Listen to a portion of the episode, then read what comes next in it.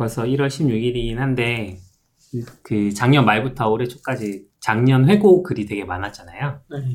근데 그 커뮤니티 차원에서도 이런 회고글을 올린 곳이 있어서 제가 좀 신기해서 가져와 봤는데 Read the Docs라는 곳에서 2018년 한 해의 어떤 그 현황을 쭉 돌아보는 그런 글을 썼더라고요. 혹시 Read the Docs에 대해서 아세요? 좀잘 모르겠어요. 이게 뭐 문서를 읽어라 커뮤니티예요? 아니면 약간 개발 쪽에서 뭐죠? read the fucking manual인가? 아, fine manual이에요. 아 그래요? 네. 아니잖아요. 약간 그런 거를 장려하는 RT, 커뮤니티인가? RTFM 말하시는 거예요? 네. 네. 그런 아. 이야기를 하고 다니는 커뮤니티인가요? 낙교님이 처음 저한테 소개해 주셨는데 한번 얘기해 주세요, 낙교님. 아 그래요? 네. 저한테 넘어오는 건가요? Read the Docs 저한테 처음 소개해 주신 게 낙교님이에요. 어, 글쎄요. 저는 Read the Docs가 어떤 커뮤니티인지는 잘 모르고요. 네. 그러니까 Read the Docs라는 웹사이트가 있는 거 알고 있긴 하거든요. 네. Read the Docs라는 웹사이트가 있어서 이게 Python 커뮤니티의 한 축을 담당하고 있는 걸로 알고 있는데 맞나요? 지금은 Python 커뮤니티가 아니더라도 뭐 아 그렇긴 수 하죠. 예. 네. 근데 사실 Python에서 제일 많이 쓰잖아요. 네. 이 Read the Docs라는 게 어, 어떤 포맷이었죠? 그 포맷이 있잖아요. 아 Sphinx라는 도구를 사용해가지고 이제 RST 포맷을 이제 웹의 문서에 맞춰서 아, 저보다 잘 아시네요. 그냥 설명하시면 되는 거 아니에요?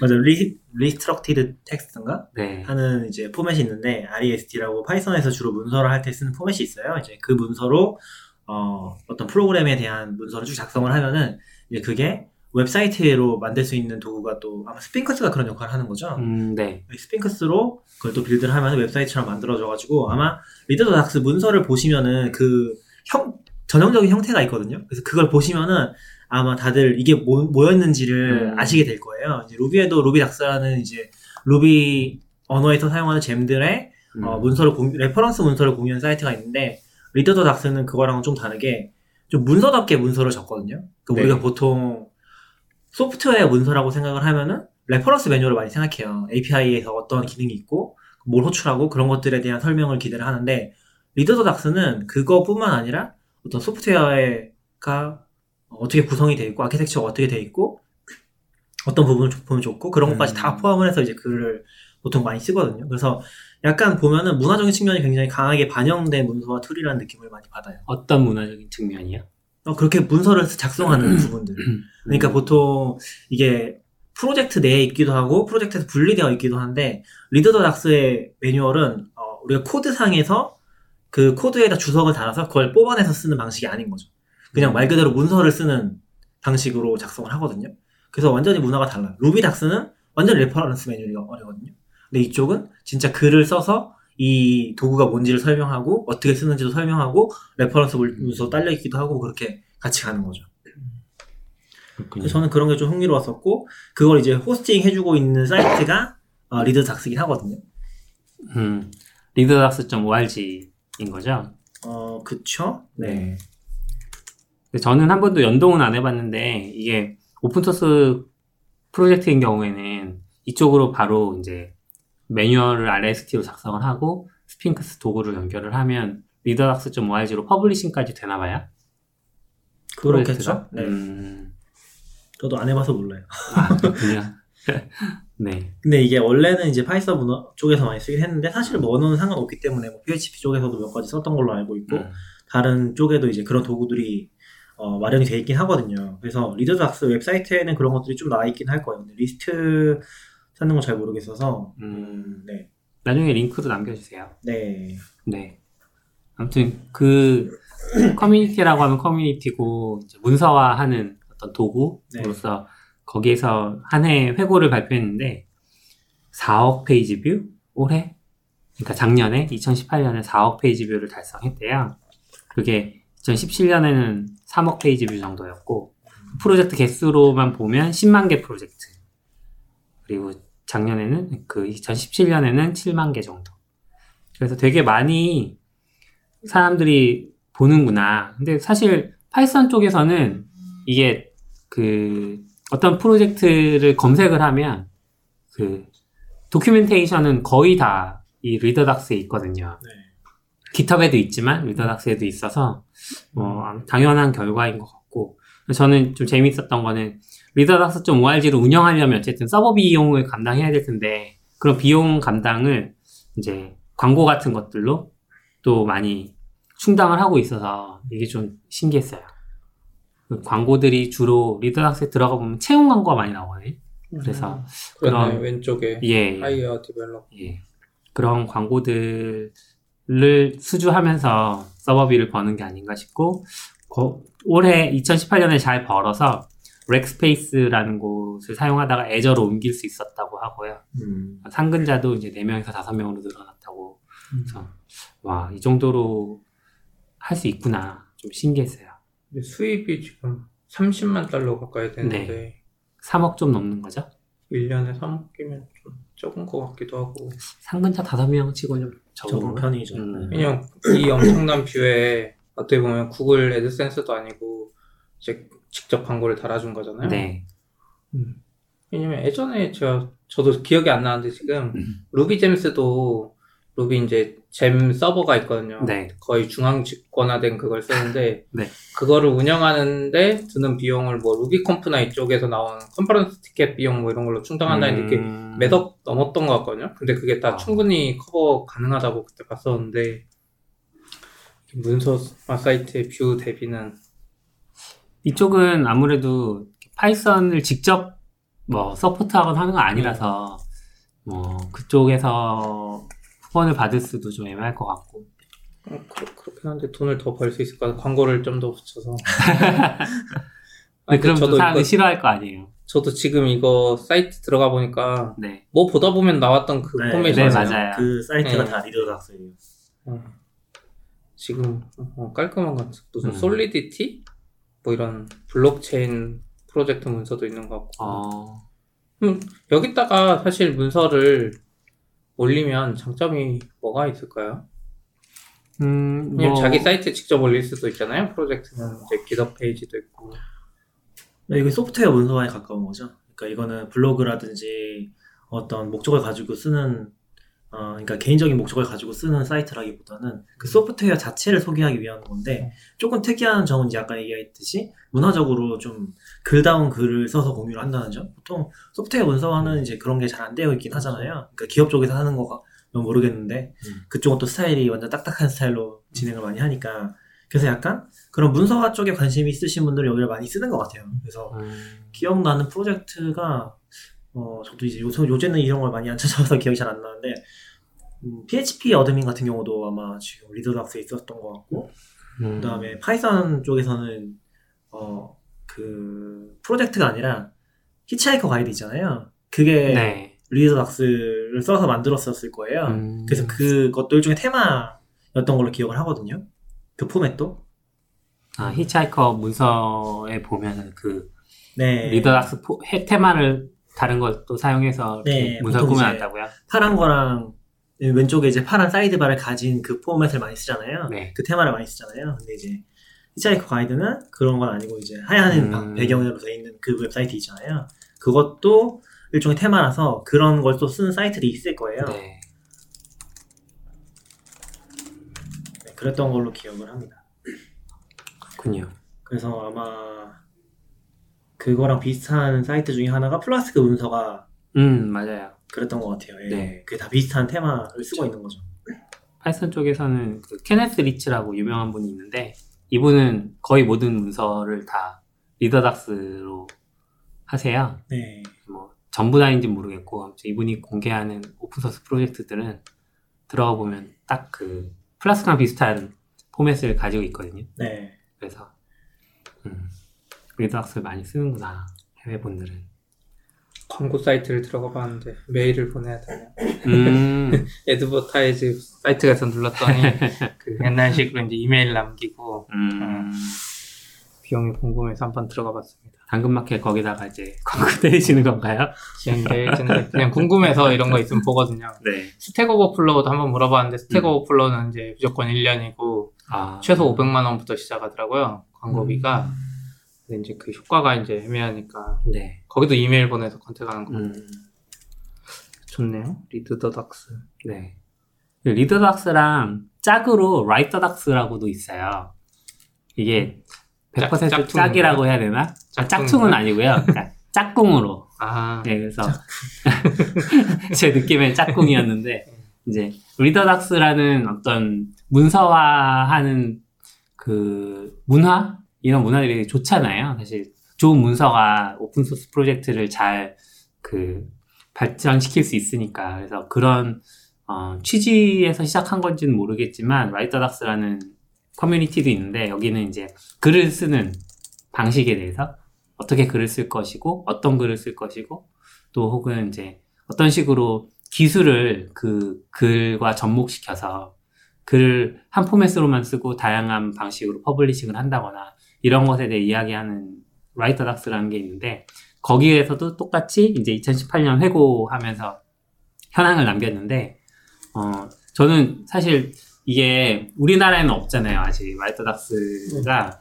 컨퍼런스 연정은 한 번도 없거든요 우리나라에서. 주로 미국 포틀랜드하고 유럽에서는 프라하에서 열어요. 그래서 거기 두 개를 봤더니 포틀랜드는 2018년에 450명 참석했고 프라하는 275명 네, 전 좀 그 트위터에서 사진 보면서 기억에 남은 건 프라하는 진짜 무슨 유럽에 있는 그 엄청 멋있는 사원 같은 곳을 빌려서 컨퍼런스를 하는데 정말 와 저기 가보면 너무 재밌겠다. 좋겠다. 뭐 이런 생각들 했고. 음. 여기도 이제 웹사이트 사용자도 많고 뭐 한데 2019년 이제 포틀랜드 컨퍼런스도 안내가 되고 있어요. 웹사이트 들어가 보면. 그래서 5월 19일부터 21일까지 포틀랜드에서 진행을 하는데 거기 발표 주제들을 1월 31일까지 받는다고 합니다. 혹시 관심이 있으시면 뭐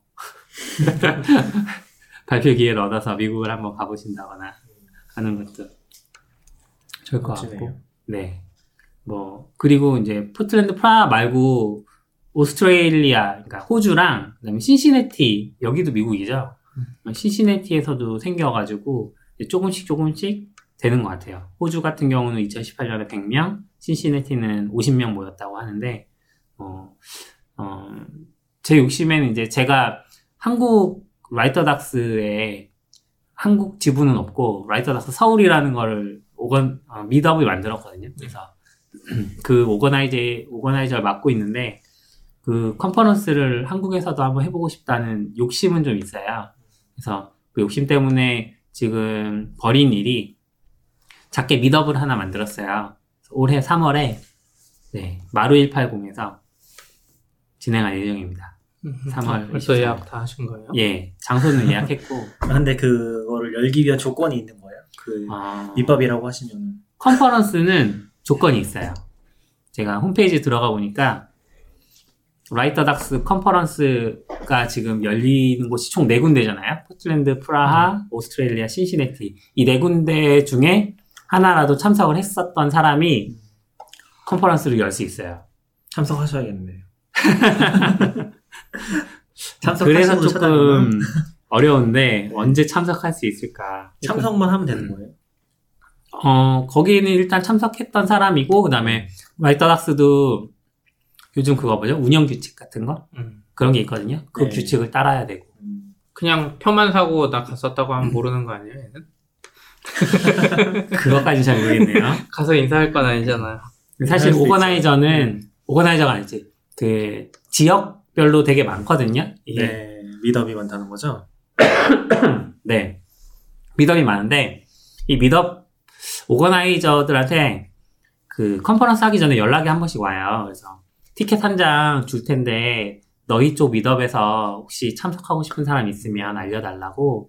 근데 저희는 지금까지 뭐 미덥 규모도 너무 작고 그래서 아무도 간다는 말씀은 없으셨고, 음, 일본 쪽에서는 일본 라인에 계신 한국인 분이 Write the Docs 프라하였나 포틀랜드를 한번 갔다가 오신 글을 쓰신 적이 있어요. 그래서 그걸 보고 사실 음, 현지화님이라고 그 GDG나 뭐 이런 커뮤니티 활동 많이 하시는 분이 계시거든요. 그분이 저한테 연락을 해오셨어요. 그래서 Write the Docs를 사실 1회 meetup이 재작년에 있었거든요. 음. PyCon 중간에 한번 끼워서 했었는데 그때 기억이 나는데 혹시 왜 안 하냐 그래서 어, 제가 동력을 잃어서 그렇습니다 그랬더니 현지아님이 그러면 같이 해보자 그래서 이제 사실 현자님이 장소 잡아주시고 음. 어, 아이디어도 주시고 그래서 네 3월 23일 날 할 예정입니다.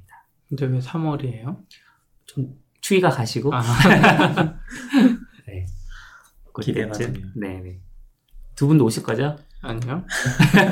주말에 어디 못 가요. 아, 해봐야죠. 그러시구나. 아 주말이에요? 네, 토요일이에요. 아, 네, 저는 갈 것 같아요. 네.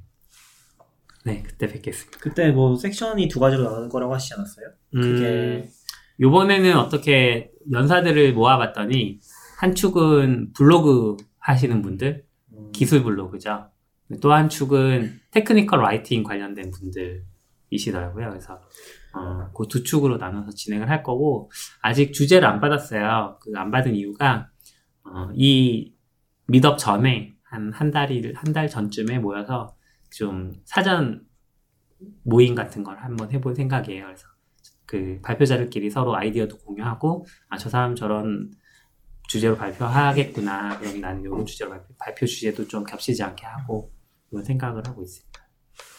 그 최근에 너굴님이 Docker 글 쓰신 게 흥해가지고 맞아요. 이게 제목이 뭐였죠? Docker를 왜 쓰나요? 어, 제목이 정확히 기억이 안 나요. 아무튼 제목이 약간 자극적이었던 왜 게 굳이 Docker를 써야 하나요? 네. 그 제목만 보면 Docker 쓰지 말라는 글인 것 같아서 음. 이렇게 공유된 거 아니에요? 그 부제가 아. 있잖아요. 부제가 컨테이너를 사용해야 하는 이유긴 한데 네. 아, 그러네. 그렇게 읽을 수도 있겠네요. 그런 건가? 아, Docker 쓰기 싫은 사람들이 막 공유하는 거지 이제. 아, 아닌가? 아 이거 쓰기 싫었는데 아 마침 이런 글이 있구나. 아니죠. 그러면 댓글로 막 이거 뭐냐 낚였다. 이그 아니 사람들은 안 읽잖아요. 이거 아? 트위터도 보면 클릭률이 막 3%도 안 돼요. 아 맞아요. 리트윗 수보다 더 적고 음, 관심 수보다 적고. 그렇구나. 합쳐 보면은 클릭부터 적은 게 많죠. 네. 리트윗이 쉬우니까 클릭보다는. Docker를 왜 쓴다고 하신 거예요? 거기서? 아.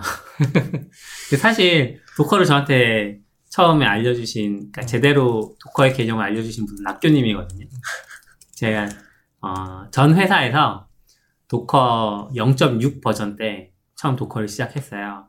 음, 근데 그때 제가 주도한 건 아니고 당연히 저는 그때 주니어 개발자였고 그래서 동료분이 주도를 하시고 저는 옆에서 아, Docker라는 게 이런 거구나 정도만 그 이해하고 넘어간 상황이었는데 되게 힘들었어요.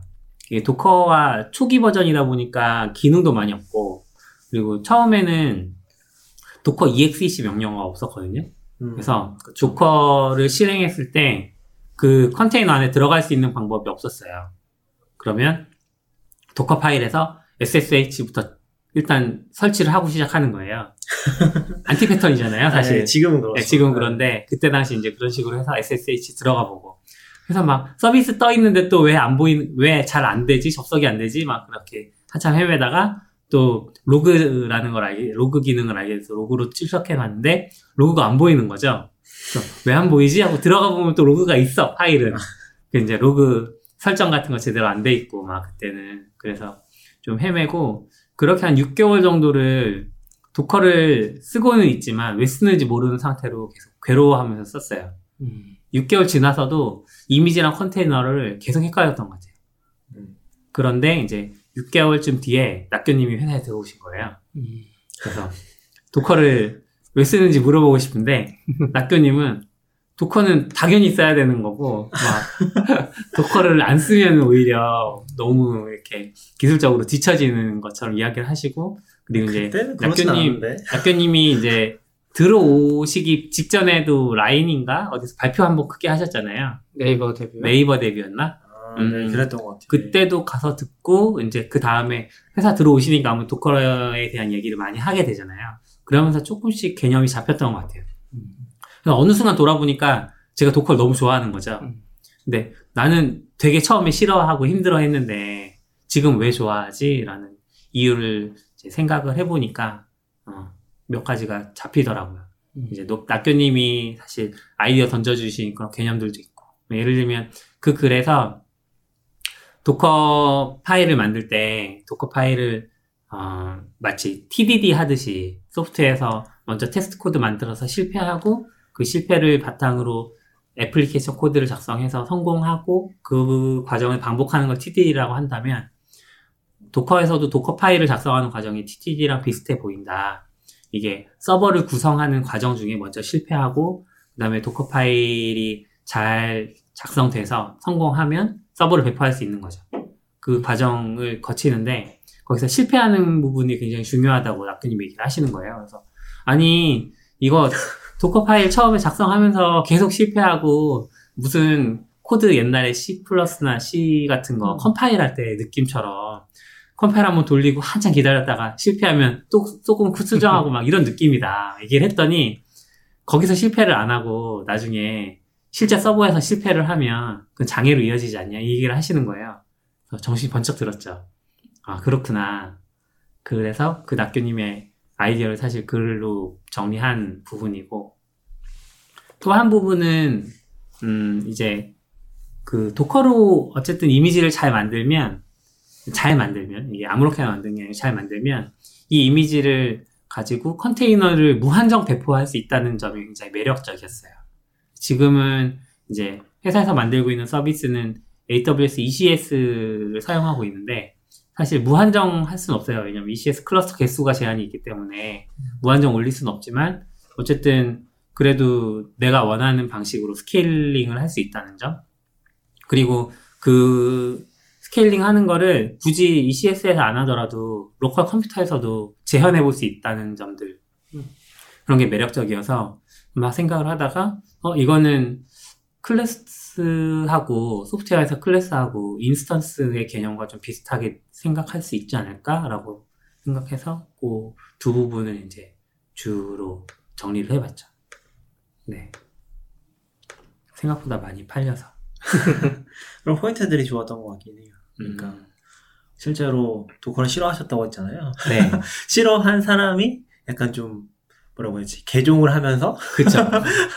그런 개종했죠. 느낌이죠. 나는 왜 도커로 개종을 했는가 간증한다는 그런 거고요. 그쵸. 간증. 음. 그런 부분이 있어서 약간 그런 포인트를 설명하려고 하는 부분들이 좋았던 것 같긴 음. 해요. 저는 그런 게 되게 재밌었거든요. 예를 들어서 음, 이게 문장이 되게 이상한데 제가 느끼기에는 이상하다고요? 네. 그런 깐다. 문장이 있었는데 아니 아니 그런 문장이 있었는데 잠깐만요. 어떤 문장이었지? 여기 중간에 보면은 이런 문장이 있거든요. 어, Docker 파일이 서버 운영 기록이라면 Docker 이미지는 운영 기록을 실행할 시점이라고 할 수 있습니다. 네. 어, 좀 어색하잖아요. 음. 아닌가? 좀 어색, 어색하네요. 네. 좀 어색한데 근데 이게 조금 저는 어, 말이 되는 거라고 느끼긴 했거든요. 음. 의견 어울림이 느끼신 부분일 것 같긴 한데 네. 어, 밑, 밑에 보면 이제 엔서블이랑 차이를 보여주고 있잖아요. 네. 이런 포인트가 굉장히 중요한 것 같기는 해요. 저도 이제 실패, 실패를 미리 한다고 이제 얘기했었는데, 전 TDD라고 얘기한 적은 없고요. 맞아요.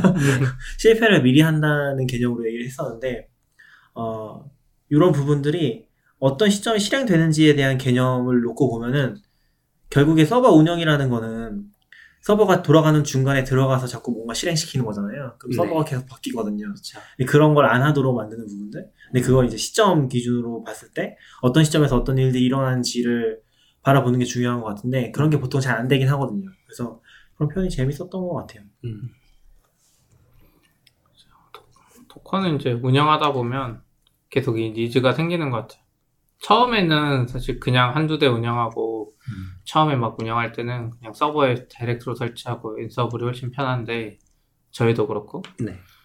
계속 하다 보면 잘 되던 게 안 돼요.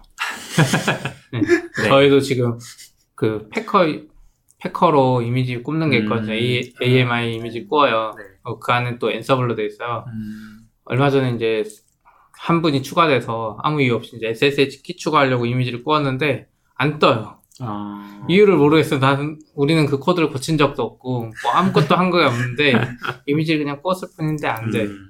근데 이제 문제는 또 도커였으면 이제 로컬에서 조금 테스트를 할 수 있는 데에는 이미지를 꽂고 AMI 다시 띄워가지고 또 들어가서 테스트하고 안 들어가지면은 또 거기에 SSH 키또 추가하고 막 이런 복잡한 작업들이 계속 있거든요. 네.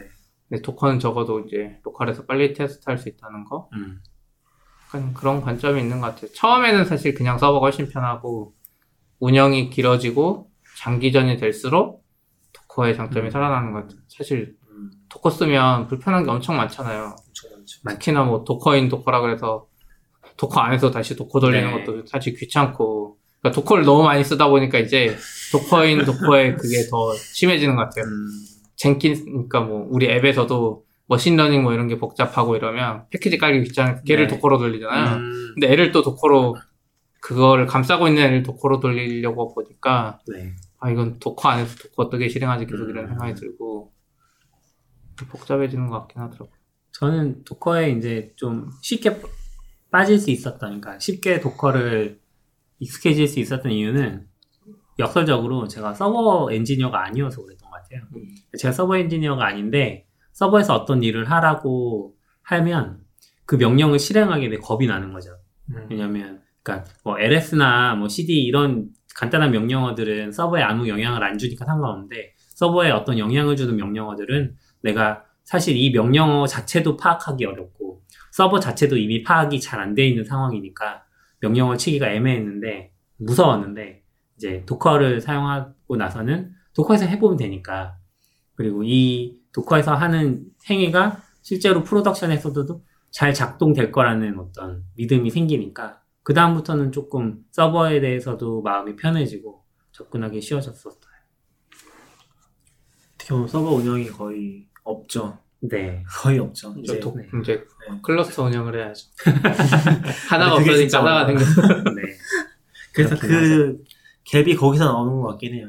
Docker를 이제 배워서 잘 만들었는데 막상 그걸 운영하려고 보면은 어 내가 다시 서버 들어가서 Docker를 띄워내는 건가? 약간 그런 거잖아요. SSH로 들어가서 네. 어, nginx 띄우고 하는 거를 그냥 Docker로 할 뿐인 건가? 라고 음. 하는데 또 제대로 하는 걸 보려면은 orchestration이라고 요새는 또 K8S가 난리잖아요. 네, 네. Kubernetes가 엄청 난리인데 Kubernetes를 또 제대로 보려면은 최소한 이제 한 학기 분량 공부를 해야 되거든요.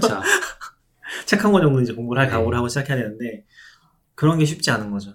그래서 이게 스타트업에서 만약에 DevOps나 애플리케이션 개발자 혼자 혹은 두 명 정도가 이제 시작을 할 텐데 그 둘이서 Docker 이미지를 만들었다고 하더라도 실제로 클러스터 운영은 또 다른 세계인 거잖아요. 인프라 운영이라는 영역으로 들어가는데 이 인프라까지 다 들어가서 하기가 너무 어려워서 그래서 이제 뭐 AWS에는 Fargate Fargate 같은 거 음. 나오고 뭐 이런 상황인 것 같은데 음, 그렇죠. 어쨌든 뭐 장벽 하나는 애플리케이션 쪽에서 이제 분담하게 되면서 Docker라는 애를 가져가면서 편해진 거고 그만큼 인프라 영역이 또 많아지면서 이 영역을 전담할 또 다른 세계가 필요하지 않나. 음.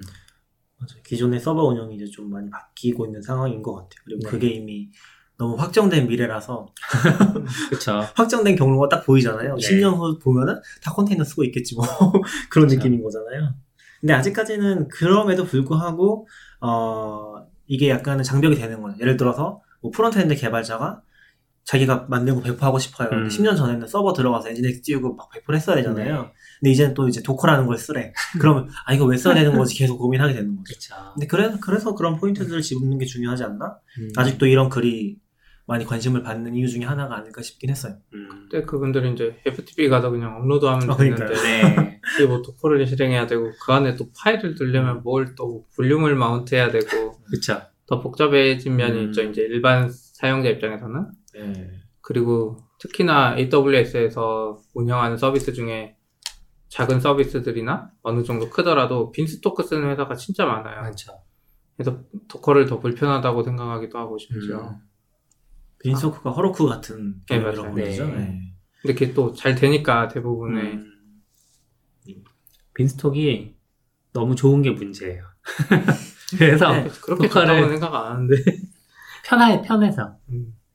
예, 편하게 쓸 수 있어서 근데 저는 빈스토크는 모르겠는데 허로크는 사실 도커랑 거의 똑같긴 하거든요. 네, 그러니까 왜냐면은 Heroku를 저는 아, CP도 기억하시겠지만 그 ROR Lab 같은 데서 처음 썼었거든요. 음.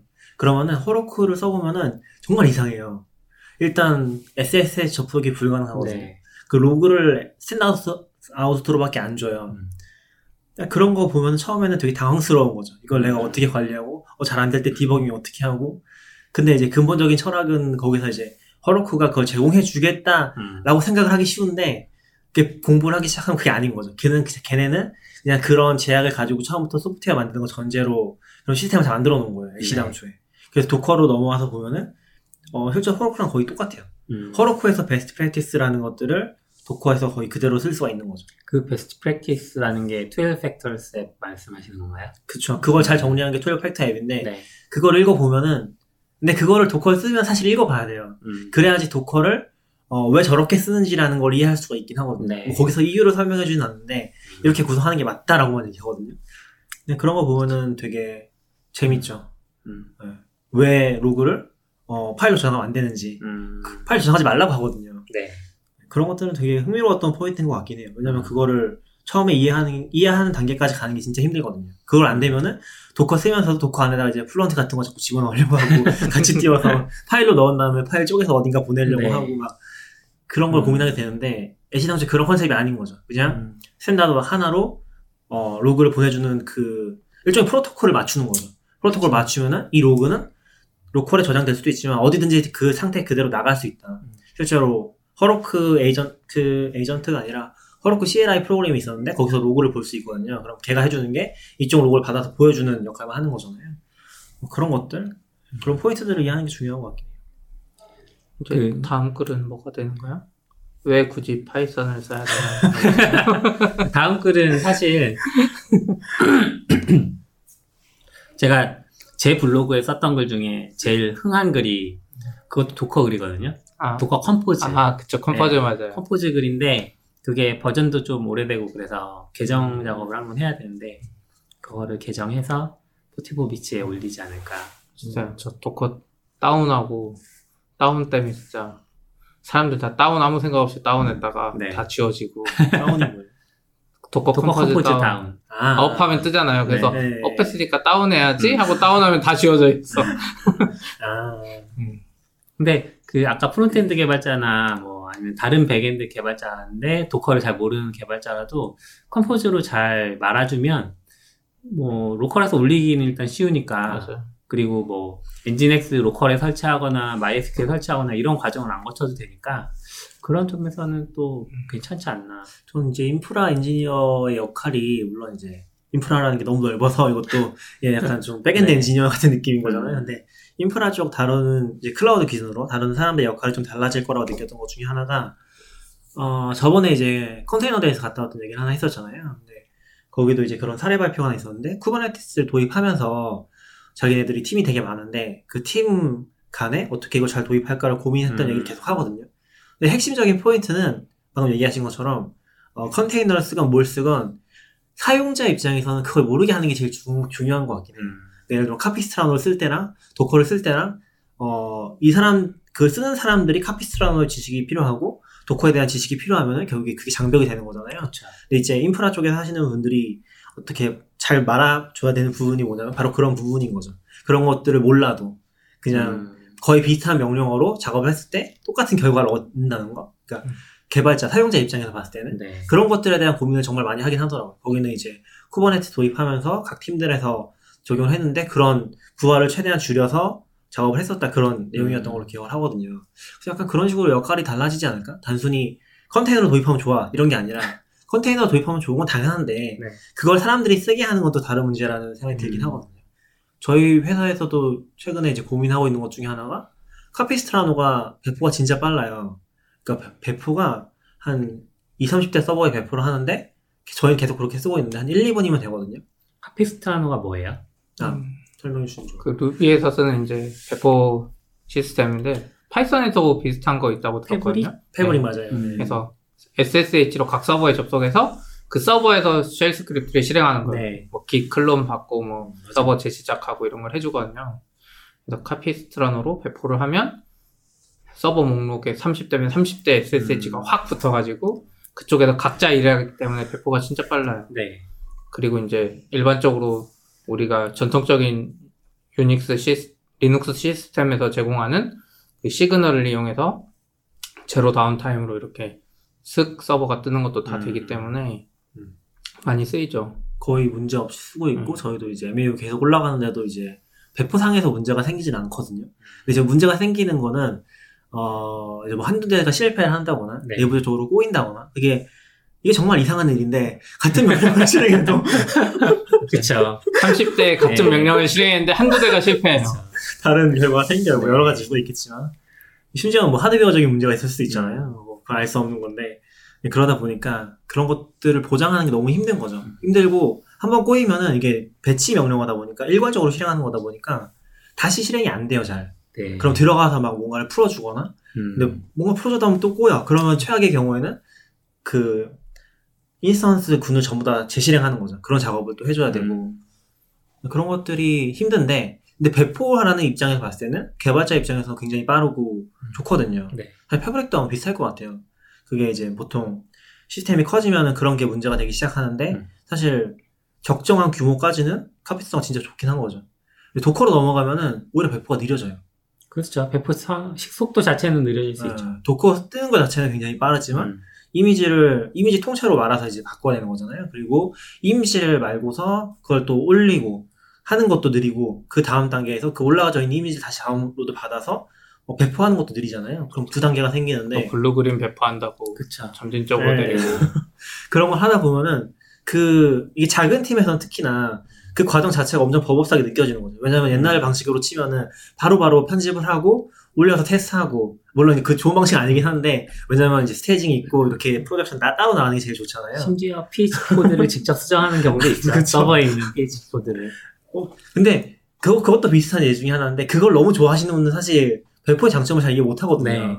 근데 이게 단계별로 좀 더 나아지는 방향이긴 한데 속도 면에서 어, 거꾸로 가기 시작하면 설득도 잘 안 되는 거죠. 음. 그래서 그런 부분을 어떻게 최적화할 것인지 좀 더 빠르게 할 수 있고 비슷한 방식으로 시도할 수 있게 하고 또 이제 Docker만의 장점 같은 것도 예를 네. 들어서 지금 같은 경우는 이게 규모가 크다 보니까 어, 한 번 잘 만들어 놓은 건 잘 쓰는데 똑같은 환경을 카피하기가 되게 힘들어요. 음. 개발자가 branch 배포하고 싶은데 그 branch만 배포한다거나 그런 게 이제 Capistrano 가지고 쓰기는 좀 까다로운 음. 거죠.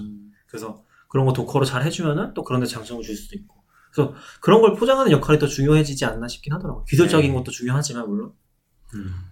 그래서 항상 Docker 쓰면은 그때 뭐 서버 관리자가 없어질 것 같았지만 또 일이 생기고 맞아요. 이렇게 되는 것 같아요. 그래서 음. 클라우드 생기면 서버 관리자 또 없어질 것 같지만 또 그쪽에 새로운 일이 그쵸. 생기고 그리고 아직까지는 좀 어려운 것 같긴 해요. 그러니까 아직까지는 어렵다는 게 뭐냐면 어, Fargate 같은 거 쓴다고 해도 Fargate를 쓸 수 있는 사람은 그 컨테이너를 알고 cloud를 알고 AWS 잘 알아야 되거든요. 그러니까 생판 모르는 사람이 어 Fargate 쓰면 컨테이너 띄울 수 있대 라고 하고는 실행할 수가 없는 거예요. 그래서 물론 이런 거는 조금 나중에 어떻게 될지 모르겠긴 한데 예를 들면 Netlify 같은 경우, 경우도 이제 frontend 배포 같은 것들을 굉장히 쉽게 할 수 있다는 컨셉을 가지고 있는 거잖아요. 그게 뭐예요? 어, Netlify라고 전에 아- 아웃사이더들이 나와서 얘기했었는데 네. 어, GitHub 페이지 같은 건데 user 서비스로 좀 더 잘 해주는 게 있어요. 음. 뭔가 HTTPS도 잘 제공해주고 그런 것도 잘 포장해 놓은.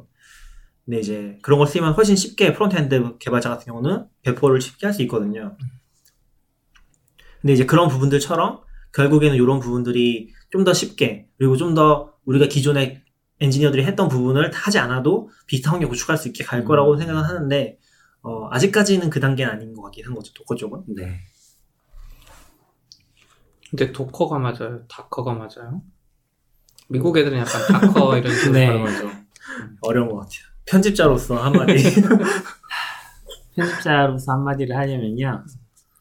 그 우리 아 직 사전에 있는 발음 기호를 보야 됩니다. 아 그래요? 네. 그 우리나라는 그거 있잖아요. 뭐 외국어 표기 뭐 외래어 표기. 네, 외국 외래어 표기법이 있어서. 근데 영어는 잘 안 되는 것 같긴 했어요. 그거 제가 다커가 알기로 맞겠네요. 다커가 맞아요? 네. 어, 그래요? 발음 기호에 A라고 써 있어요. 아 그 외래어 표기법이 발음 기호 보고 하는 거예요? 발음 기호를 그대로 한글로 옮길 수 있거든요. 아, 그러니까 이게 철자는 그러니까 어떤 단어는 DOC가 음. documentation이 될수 있고 다, 다, 다커가 될 수도 있는 거잖아요. 그래서 발음은 다 다른데 그 발음 기호는 정확하니까 그 발음 기호를 한글로 1대1로 옮길 수 있어요. 처음에 Docker 소개한 사람이 Docker라고 잘못 표기했네. 누군지 몰라. 전 처음은 아니에요. 아니에요? 저보다 훨씬 전부터 하신 분들도 있어서. 그래요? 네. 그 DEVIEW도 보면 제가 발표했던 작년에도 발표가 있었어요. Docker 음. 발표가. 아 그래요? 네. 그 케, 어디, 어딘지 모르겠는데 어, 모 회사에서 cloud에서 아, Docker를 써가지고 클라우드 시스템 비슷한 거 구축하셨던 분들이 계셨거든요. 와. 그때부터 이미 쓰고 계셨는데 근데 사실은 저는 너울리 마울리 하는 게 Docker를 0.6부터 써면서 좋아하긴 힘- 쉽지 않아요. 왜전 좋아했을 것 같은데. 아 근데 진짜 진짜 별로였어요. 아니, 그땐 그래도 Ubuntu나 이쪽에 깔았을 거 아니에요. 네. 근데 저는- Ubuntu 이미지도 엄청 컸어요, 또. 그 큰 거 저는 쓸 일이 센- 없었어. CentOS 회사에서 준 거에 깔려고 아. 막 드라이버 난 이거 진짜 쓰고 싶어서 막 CentOS에서 그 고생을 더, 더, 더 했거든요. 음, storage 드라이버 때문에 잘 안 됐을 거예요. storage 드라이버 때문에 깔리지가 않아. 네. 근데 그게 진짜 이게 약간 상호작용이 있는 거잖아요. Linux kernel 쪽이랑도 상호작용이 있으니까 그런 걸 더 신경 써서 발전하는 것 같긴 해요. 지금 음. union mount가, union mount가 아니라 union FS가 아예 kernel에 들어갔잖아요. 그래서 그런 거 보면은 지금은 웬간한 링크 다 되긴 하거든요. 근데 초반 생각해 보면은 Mac에서도 잘 안 됐었고 저는 Docker를 0.6때 그나마 0.6 이전에 좀 잘 썼던 것 중에 하나 Linux를 쓰긴 했었거든요. 그때는 일단 리눅스 써서 Linux에서 쓰면은 지금 완전 native거든요. process랑 똑같아요. 나는 PHP를 깔고 싶지 않아. 뭐 PHP를 얘기하는 건 아니지만 뭔가를 깔고 싶지 않아. 내 시스템을 더럽히고 싶지 않아. 네. 그럴 때 이제 Docker 쓰면 엄청 음. 좋았었죠. 그래서 사실 처음에는 유틸리티로 써도 되게 잘 되지 않을까? 음. 라는 생각도 있었었고 entry point가 약간 그런 개념이긴 하거든요. entry point 쓰면은 이제 이미지 뒤에다가 바로 이미지 이름이 명령어 이름이 되고 음. 그때 바로 옵션을 넣을 수 있잖아요. 네. 근데 entry point 잘 안 쓰긴 하는데 사실 음. 그런 것들이 엄청 매력적이었었죠. 도커 그 리눅스에서 쓸 때는. 저 지금도 그렇게 유틸리티처럼 쓰는 경우들이 있어요. 네, 맞아요. 얼마 전에 Python에서 Sherlock이라는 패키지가 아. 나왔거든요. 어, 그게 아침에 이제-. 네. 이 다양한 웹 서비스, 그 개발자용 웹 서비스들을 돌아다니면서 내가 입력한 아이디가 존재하는지를 파악해 주는 건데 셜록도 도커 이미지가 있어요. 그러니까 그 도커 이미, 그 셜록 패키지를 설치할 필요 없는 거죠. 도커 이미지만 받아서 그 명령을 실행하면 되니까. 어차피 실행할 건. 저도 그런 식으로 하는 게 되게 많아요. MySQL이나 PostgreSQL 같은 경우도 설치 안 했어요. 로컬에는. 네, 로컬에는 거의 아무것도 없어요. 맞아요. 걔들이 뭐 그런 것도 같이 주면 좋겠어. 사실 도커로 제공은 하지만 도커 run하고 뭐, 뭐, 뭐, 뭐, 뭐, 입력해야 되잖아요. 네. 그것도 없으면 좋겠어. 아, 그냥 그것도 이. 도커 파일 같은 데 포함돼서 그냥 도커 run 이미지 하면 음. 아이디만 딱 넣으면 좋겠는데, 막 이거 저거 음. 이름을 잘 짓는 게 중요해요. 셜록이 이름 잘 지었더라고요. 네. 제가 그 궁금해서 얼마 전에 봤을 때 안에 소스 봤더니 단순하긴 하더라고요. 그냥 음. URL 패치해 보더라고요. 음. 아, 그 URL 구조가 있잖아요. 유저 정보를 네. 가져오면 네. 그냥 그 fetch해서 보더라고요. 음. 그러면은 혹시나 뭐 private 상태로 걸어놨다거나 하면 그럼 없는 걸로 나오겠네요. 그럴 수, 걔네들이 어떻게 체크하겠죠? 거기 보면 막 왠가 서비스들이 이제 막 추가돼요. 그 유명해지니까 자기 서비스 막 하려고 난 해서 셜록 너무 듣보잡 서비스 너무 많아요 이제. 저희도 하나 넣어놔야 되나? 당근마켓이요? 저희는 그런 URL이 없는데 있긴 있죠. 숫자로 페이지 아 숫자로 있나? 닉네임이 아, 네. 없으니까. 음. 닉네임으로 만들어야겠네.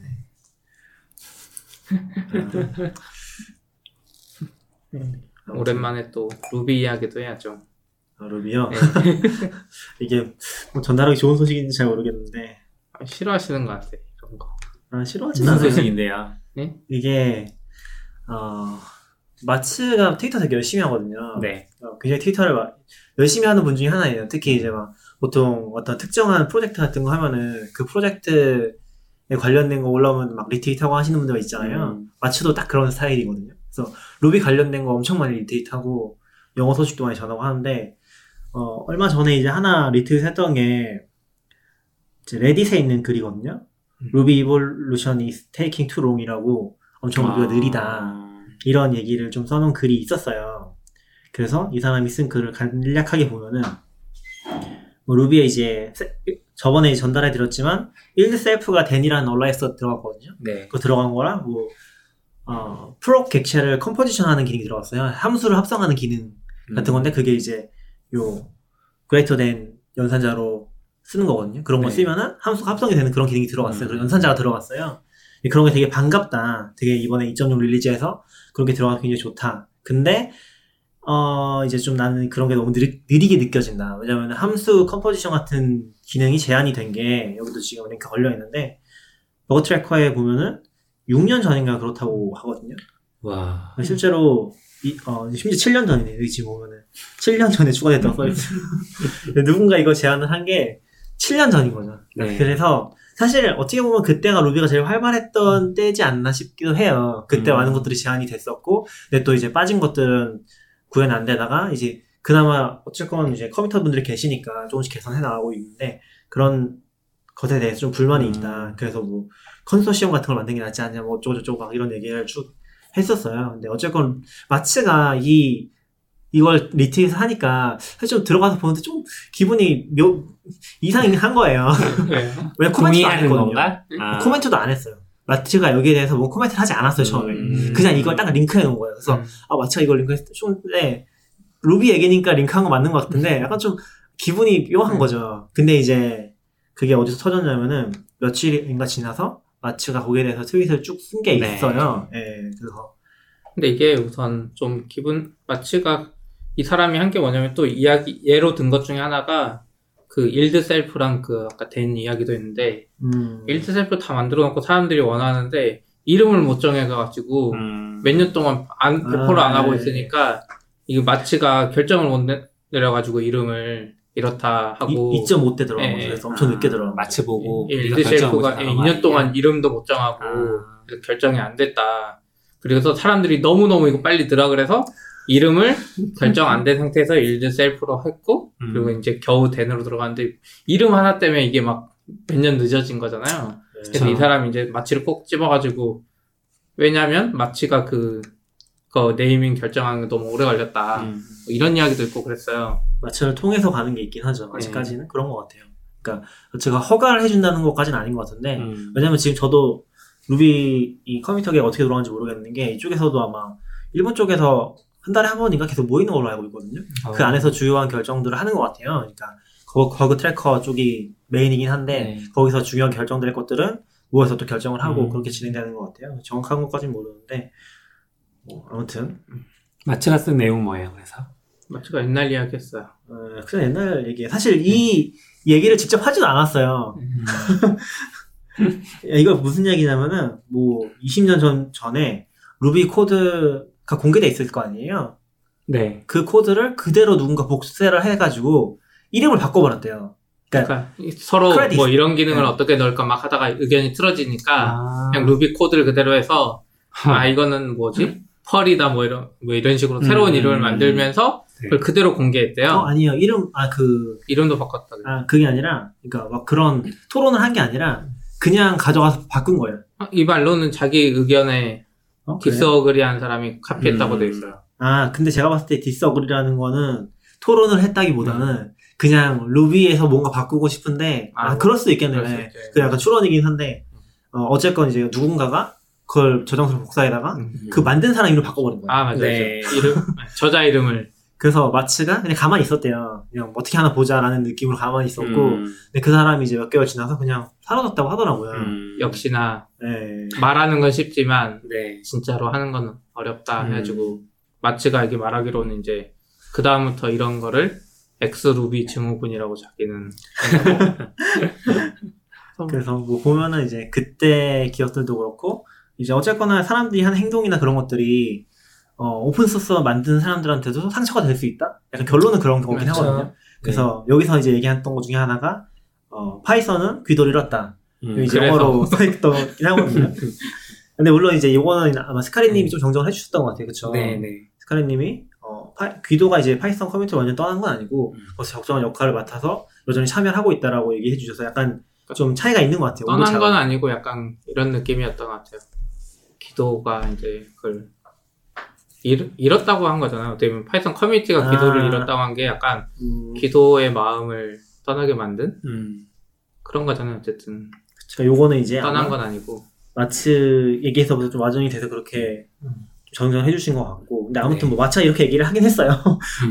귀도를 잃었다고 가, 네. 가로 가로 치고 I think 그랬어요. 내가 생각하기에 네. 아무튼 그런 얘기가 있었고 그래서 뭐 결론을 보면은 어 그렇다고 해서 뭐 사람들이 이제 셧업하기를 원하진 않는데 닥치기라고 음. 하는 건 아니긴 한데 근데 그래도 이제 우리가 상처를 받을 수 있으니까 그런 것들이 건설적으로 잘 이어갔으면 음. 좋겠다라고 얘기를 했는데 사실 레딧에 대한 얘기가 없어요. 그 레딧에 대한 얘기가 왜 나왔냐면은 이게 사실은 이 탈의 아래에서 이 이걸 정리한 또 기사가 퍼블리키에 올라왔거든요. 퍼블리키는 아. 일본의 클라우드 관련된 소식을 전하는 약간 개인 언론, 언론 음, 네. 개인 미디어예요. 근데 거기서 정리해서 올렸는데 이 분이 그 타래 아래에다가 물어봤어요. 이 트윗을 작성한 원인이 혹시 그 레딧에 있던 그 글이냐 마츠가 맞다고 했어요. 와. 그래서 이제 그게 연결이 되는 거죠. 음.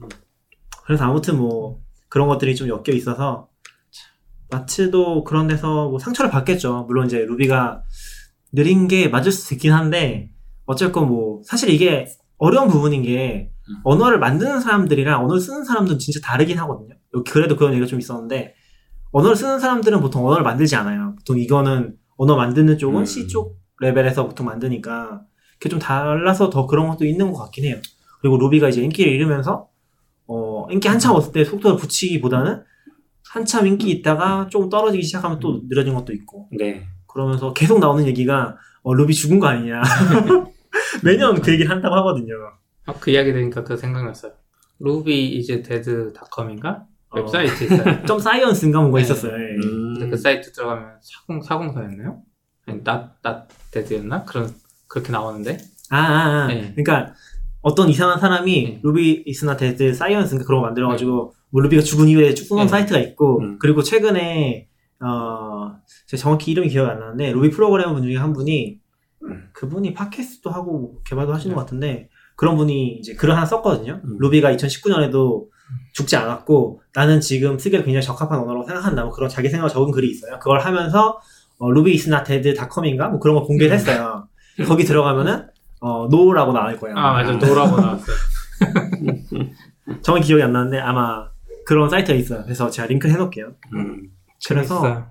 네, 뭐 그런 얘기들이 계속 나오고 있는 거긴 하죠. 근데 확실히 루비가 이제 최근에 나오는 언어 좋은 언어들 많이 있잖아요. Go도 그렇고 Rust도 그렇고 네. 또 저는 잘 안 쓰긴 하는데 이제 깊이 공부해본 건 아닌데 그런 언어들이 또 좋은 컨셉들을 가지고서 발전하고 있다고 얘기되잖아요. 그런 음. 거에 비해서 뭐 타입 얘기도 계속 나오는데 루비는 타입 안 넣는다고 했었고 마치가 음. 계속 고민은 하는 것 같아요. 네. 그러니까 타입은 안- 개발자 단에서는 안 넣어도 컴파일러 단에서는 고민하는 것 같고 그때 맞아요. 이야기 들어보면 음. JIT 같은 것도 음, 이제 처음 첫발 내디는 거랑 마찬가지고 누군가 하고 있긴 한데 사실은 그 사람들한테 많이 짐이 들어가 있는 게 맞, 맞긴 하죠. 또 어떻게 나눌지도 아직 많이 얘기가 안된 네. 것 같고 그리고 그렇다고 뭐 사람들한테 막 루비 committer 하라고 강요할 수도 없는 거잖아요. 자기 자기도 못할 거예요. 저도 음. 못하는데 루비 committer 못하죠. 그리고 어떻게 보면 이렇게 얘기한 사람들이 어, 커뮤니티에 들어가서 활동하는 경우가 그렇게 많, 많은 것 같진 않아요. 근데 뭐 진짜 별론 언어면 새로운 언어가 계속 나오고 해야죠. 아, 그쵸. 네. Deno 같은 어- 언어라고 하긴 언어는 좀- 아니죠. 네, 음. runtime이니까. runtime. 그러니까 뭐 노드가 그 사람 떠나서 진짜 안 아니요. 되는 것들 또 새로 나오고. 되게 재밌는 사실을 발견했는데 음. 데노가 노드더라고요. 네? 뭔 말이에요? 그쵸? 아, 뭔 말이에요? NODE를 네? NODE 네. 철자를 배열을 바꾸면 데노가 되잖아요. 아 그래서 그렇게 만든 거예요 이름을? 그러니까요. 아 진짜요? 아, 모르겠어요. 그건 모르겠는데, 그걸 보고서, 아, 이름 짓기 진짜 귀찮았구나. NO랑 D랑만 아, 딱 바꾸면? 네. 그럼 아. 나중에 만들 때 루비의 철자를 이렇게 조합해서 새로운 언어를 만들 때 비루하게 되는데 그러면 아, 그만 되는데. 아무튼 좀, 신기하네요. 음, 아, 그런 발견이 좀 있었고. 신선한 발견입니다. 이 해서 좀, 여러 가지 생각이 드는 것 같긴 해요. 그래서- 오픈 소스라는 게, 명백하게 사실 이거 음. 참여한 사람들의, 어, 뭔가, 이득을 보는 게 없잖아요. 금전적인 이득을 보는 건 적어도 없잖아요. 그쵸. 기본적으로는. 물론 나중에 정말 너무 잘 돼서, 뭐 돈을 받거나, 직업적, 커리어적으로 유리할 수는 있지만, 이게 음. 간접적인 건 직접적인 건 아니잖아요. 근데 예전에 비슷한 거 뭐였죠? heart bleeding인가? 그 OpenSSL 쪽 음. 버그 나왔을 때도 아, 보면은 그쵸, 그쵸. 그게 막 관리 안 되고 있는데 왜 그런 거냐 사람들이 막 음. 난리 쳤었잖아요. 근데 막히네. 돈 받는 사람도 없고 혼자서 혼자인가 뭐 맞아요. 그분이 거의 주도적으로 네. 관리하고 계시는데 어, 안 된다. 음. 그런 그런 얘기들이 계속 문제가 터져 나오는 것 같아요. 한두 군데서. 음. 이제 개발 역사도 오래되다 보니까 근데 오픈소스 만들고 이런 사람들은 멘탈이 세야 되는 것 같아. 음. 맞아요. 약간 반대 개념이야. 왜냐면 돈 받고 파는 게 아니기 때문에 약간 큰 멘탈을 가지고 있어야 돼. 음. 고장나면 네가 고치던가 이런 마인드로 내놔야 되는 것 같아요. 그쵸. 돈 받는 앱이 아니니까 돈 받아도 저는 그렇게 해도 된다고 음. 보거든요. 맞아요. 그냥 그거 만드는 사람의 멘탈이 중요하기 때문에 그렇습니다. 그래서 좀 마음이 아프긴 했어요. 아 마츠가 마츠에 대해서 네. 얼마나 힘들었을까. 음. 까진 뭐 아니지만 뭐 아무튼 그런 일이 많았겠죠 사실 뭐 하나만 네. 있었던 건 아니겠죠. 마츠는 초월했을까요? 네. 이제 그리고 또 이제 돈 받는 앱의 이야기인데 어 안드로이드 앱 중에 이제 10만 번 이상이나 다운받은 그러니까 다운로드 받은 음. 앱이 있거든요. 네. 구글 플레이에서 그 옛날에 뭐 Flappy Bird 같은 거를 누가 음. 약간 짝퉁으로 만들었나 봐요. 그래서 네. 다운로드가 10만 번이나 된 앱이 있는데 이 앱에 그 스파이웨어 같은 게 들어가 있었나 음. 봐요.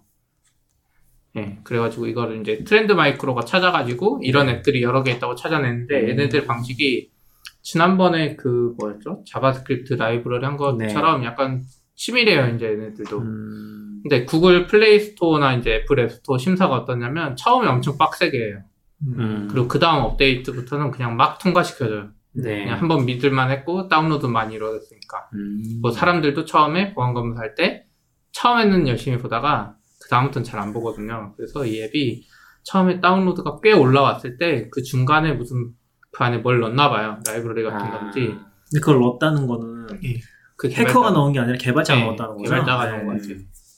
그 짝퉁 앱이니까 그런 소스 많잖아요. Flappy Bird 같이 네. 어차피 해서 뭐 마케팅을 하든지 해- 음. 했고 이제 그 거기에 들어가는 뭐 프로그램 이름이 있는 것 같아요. 그 프로그램이 하는 일 중에 하나가 클립보드 데이터를 가져올 수 있대요. 음. 저도 진짜 페이스, 아이폰 앱에서도 클립보드 데이터 가져오는 앱들 진짜 제일 싫어하거든요. 음. 근데 그거는 권한을 줘야 되는 거 아니에요? 앱을 아니에요. 아 그냥 되는 거예요? 음. 어. 아, 그러니까 그리고 사람들 물어보면 다 허용하니까 네 음. 아이폰 같은 경우도 클립보드 가져오는 거 권한은 없잖아요. 그러네요. 생각해 네, 그래서 내가 딴 데서 비밀번호 복사하거나 뭐 이런 거 다 남아가고 우선 그리고 예시 중에 하나가 구글이나 페이스북 로그인 페이지를 가짜로 띄운대요. 아. 똑같이 네. 팝업으로.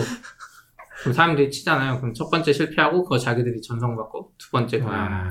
하고 음. 뭐 이런 식으로 했다 그러더라고요. 그래서 이제 이게 발표돼서 구글이 플레이 스토어에서 지우긴 했지만 이미 10만 번이나 다운받은 음. 앱이기 때문에 이것 때문에 꽤 많이 털렸을 거예요. 그러게 이거는 이런 거는 나가고 나면 컨트롤할 수 있는 방법도 네. 거의 없겠네요. 그래서 진짜 이런 거 생각하면 사이트마다 비밀번호 다 다르게 하는 수밖에 없어. 내가 아무리 노력을 해도 음. 이렇게 똑똑한 애들이 요즘 많아가지고 진짜 힘들어요. 힘들겠네요. 그래서 아이폰 쪽에도 그런 이야기 많았거든요. 맥이랑 그 fast fastlane이라고 이제 iOS에서 네. 심사나 뭐 이런 거 build 자동화해 주는 거를 루비로 만든 개발자가 있는데 어. 그분이 이제 애플은 맥북에서 그 스크린 녹화하고 할 때 권한을 안 물어본다. 음. 안 물어봐요. iOS 같은 거면 당연히 물어보지만 맥에서 제가 뒤에 무슨 소프트웨어 만들었다고 사람들한테 좋다고 딱 배포하고 그걸 스크린 녹화하잖아요. 안 물어봐요. 뭐 뜨지도 않아요. 어. 저 사실 비밀번호 쓴건 다 알 수 있어요. 그래서 그 네. 사람이 그런 문제 제기를 했는데 이제 비밀번호 친거 모르잖아요. 비밀번호도 요즘에는 한 개씩 보이잖아요. 아. 그래서 뭐 물론 맥은 아니지만 보이게 하는데도 이제 은행 사이트 봐봐요. 이렇게 그림으로 띄운 다음에 하나 아, 누르면 더- 한 글자씩 더 보이잖아요. 위험하네. 그러네. 네, 더 그쵸. 그래서 그런 제기했는데 뭐 음. 애플은 가볍게 무시했지만 그러니까 이렇게 비밀번호를 털릴 요소가 진짜 세상에 너무 많은 것 같아요. 근데 그거 진짜 신기하다. 애플 막 이 화면도 HDCP로는 못 가져가게 막 이러면서. 내부에서 내부에서 녹화하는 그러니까. 거는. 근데 이제 컴퓨터 쓰던 시절은 그게 당연했는데 음, 이제 음. 모바일로 오면서 모바일에서는 모든 게 권한 물어보다 보니까 이제 반대로 생각했을 때 이상한 거죠. 저는 모바일에서 그런 생각 많이 들긴 하더라고요. 모바일도 이게 의식적으로 점점 지문이나 face 인식을 더 많이 써야 되는 게 물론 거기도 허점이 있겠지만 어 그- 그런 생각이 드는 거예요. 예를 들어서 제가 뭐 컴퓨터도 그렇고 카페에 많이 가는데 스타벅스 같은 데 많이 음. 가는데 가면은 거기 거기 CCTV가 있을 거 아니에요. 그럼 내가 치는 거라든지 화면 보는 거라든지 뭐 음. 비밀번호 한 것들을 그거를 해독하려고 하면 할수 있어요, 사실은. 맞아요. 이게 보이지 않더라도 손 움직임이라든지 보면은 진짜 누군가 의도적으로 악의를 갖고서 하려고 하면 할 수 있다고 보거든요. 네. 그래서 그런 것들이 진짜 위험하다는 생각이 많이 들긴 했어요. 물론 카페에서 위험한 요소는 더 음. 다른 것들이 또 있긴 하지만. 사회공학적인 방법으로 만약에 국정원이 이 국회의원을 털고 싶으면 아 어디 호텔에 당첨됐습니다. 호텔에 부르고 거기 호텔에 막 그쵸. 4K급의 막 CCTV 달아놓으면 말한 대로 다 보이죠. 그렇죠. 와. 네. 음, 그런 방법 많이 쓰니까. 그래서 자, 악의가 물론 제일 중요한 건 악이긴 한데 네. 어, 할 마음 먹으면 할 수 있다는 거죠. 그럼 지금 뭐 그런 것들이 워낙 많아서 일단 공식적으로 국정원은 이제 그런 일을 안 하는 거죠? 저는 모르죠. 공식적으로. 원래 공식적으로는 다안 하는 거 아니에요? 아니요, 공식적으로는 해야죠. 원래 있었죠. 아 그래요? 아니요, 공식적으로는 이제 그 얘가 잘못돼서 그렇지. 아, 자꾸 정치적으로 간첩, 간첩, 뭐, 그 원래 그런 정보기관들은 그런 게 자기 네. 업무잖아요. 주 업무잖아요. 해야죠. 뭐 아무튼 그래서 뭐 그러면은 아이폰에서도 네. 그런 게 가능하다는 거잖아요. 예를 들어서 제가 앱을 바꿨는데 네. 그 앱에서 그냥 지금 현재 클립보드를 복사한 다음에 어딘가를 보내는 코드가 들어가 있어요. 네. 그런 게 가능하다는 네. 거잖아요. 그래서 전 그거 처음 열어줬을 때 사실 깜짝 어. 놀랐어요. 옛날에 지금은 이제, 어, 지금은 이제 다른 앱 만드는 회사인데 예전에 무슨 단어장 앱이 사파리 같은 데서 카피하면은 아 맞아 그런 게 그거를 있구나. 뒤에 백그라운드에서 네. 카피한 걸 딱 캐치해가지고 자기 서버 보낸 다음에 음. push로 단어를 딱 한글 네. 사전을 알려주거든요. 그 방식이 그거예요. 이 앱을 안 켜고 있을 때도 그걸 다 보고 있는 거예요. 클립보드 있는 걸 다 수집하는 거예요. 음, 어 근데 다 서버로 보내는 거예요. 심지어 비밀번호를 어, 카피해서 안 켜고 있어도 가능한 거예요. 약간 돼요. 아이폰 아. 그 예전에는 백그라운드에 매초 됐고 그걸 네. 계속 연장시키는 꼼수들도 있고 아. 그리고 그거 없더라도 요즘에 이제 앱 전환하면 가지고 있는 거 싹 긁어오는 그런 식으로 그 문자 앱들 뭐 가계부 앱들이 그런 거 많이 네, 써요. 아이폰 맞아요. 특히 안드로이드도 많이 쓰지만 아이폰은 이제 그 문자를 못 가져오니까 음. 문자에서 카피하고 그 앱을 실행하라고 하거든요. 음. 네. 그래서 다 저도 그런 식으로 하는 거예요. 그래서 되게 찝찝한 것 중에 하나가 항상 1Password에서 음. 아이폰을 쓸 때는 음. 카피를 하잖아요. 맞아요. 그게 굉장히 찝찝하긴 하거든요. 맞아요. 왜냐면 걔는 지워지지도 않아요. 음. 그러니까 맥, 맥에서 컨트롤 할 때는 몇 초 지나면 어쨌든 지워지긴 하잖아요. 그러니까 클립보드 상에서. 네.